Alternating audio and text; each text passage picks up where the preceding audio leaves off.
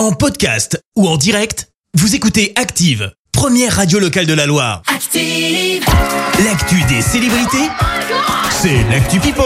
7h24, il est temps de parler de, de nos people. Et on commence par la fin d'une bataille judiciaire, bataille autour d'une pochette d'album. On vous en a déjà parlé dans l'actu People.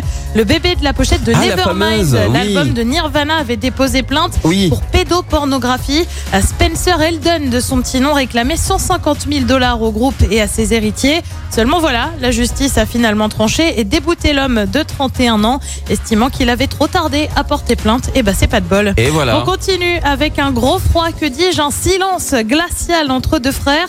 Les princes William et Harry, tu le sais, le prince Harry et Meghan Markle euh, sont au Royaume-Uni en ce moment. Ouais. Sauf que les deux frères n'auraient pas prévu de se voir et pour cause. Oh. William attendrait que Harry ait sorti ses mémoires l'hiver prochain avant de lui adresser à nouveau la parole. Ah, la grosse ambiance. Ah. En cause, une crainte de la part de William et Kate de voir leur conversation enregistrée puis publiée à leur insu dans Oh le livre.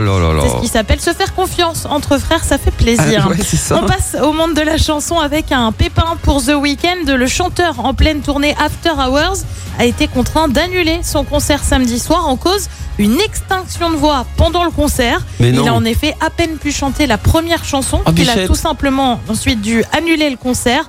Pas de bol pour les fans qui étaient venus en masse à Los Angeles. Oh là là. Et puis on termine par une info sacrément sympa. Ça concerne Ashton Kutcher. L'acteur prépare le marathon de New York prévu dans tout pile deux mois. Ce sera le 6 novembre.